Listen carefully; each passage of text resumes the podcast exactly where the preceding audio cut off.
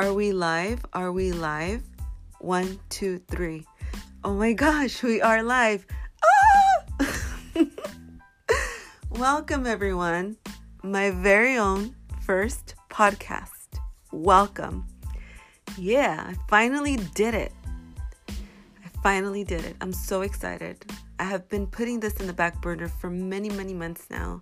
It's been in my heart to create my podcast. And here it goes. I'm so excited, looking forward to sharing with you this whole new venture through audio. One of my main reasons that I wanted to create this was because I want to be able to share with many of you the love and faith that I carry and that I believe in, and that has helped me through my years of life to keep going and to encourage others, and more than anything, to be there for others. I love to help and bless people, and especially women.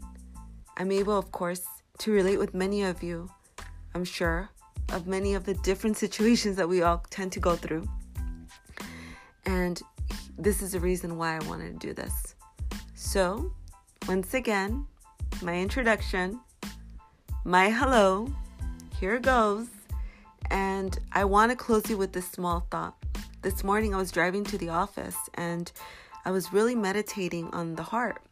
As I was meditating, I was praying to the Lord and I was speaking to Him and sharing with Him my thoughts about how many different emotions the heart tends to go through in seconds or minutes.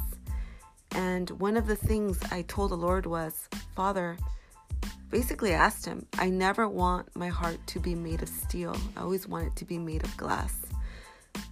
And the reason for that is because I always want to be able to feel, to have compassion, no matter what I have gone through, no matter what my ha- my heart has gone through, hurt, joy, it does not matter. I always want to be able to have compassion for others and to be able to love like I've never been hurt. So, once again, thank you so much for taking the time to listen, and I look forward to the many ventures that we will be taking together. So, here goes. Thank you and talk to you soon.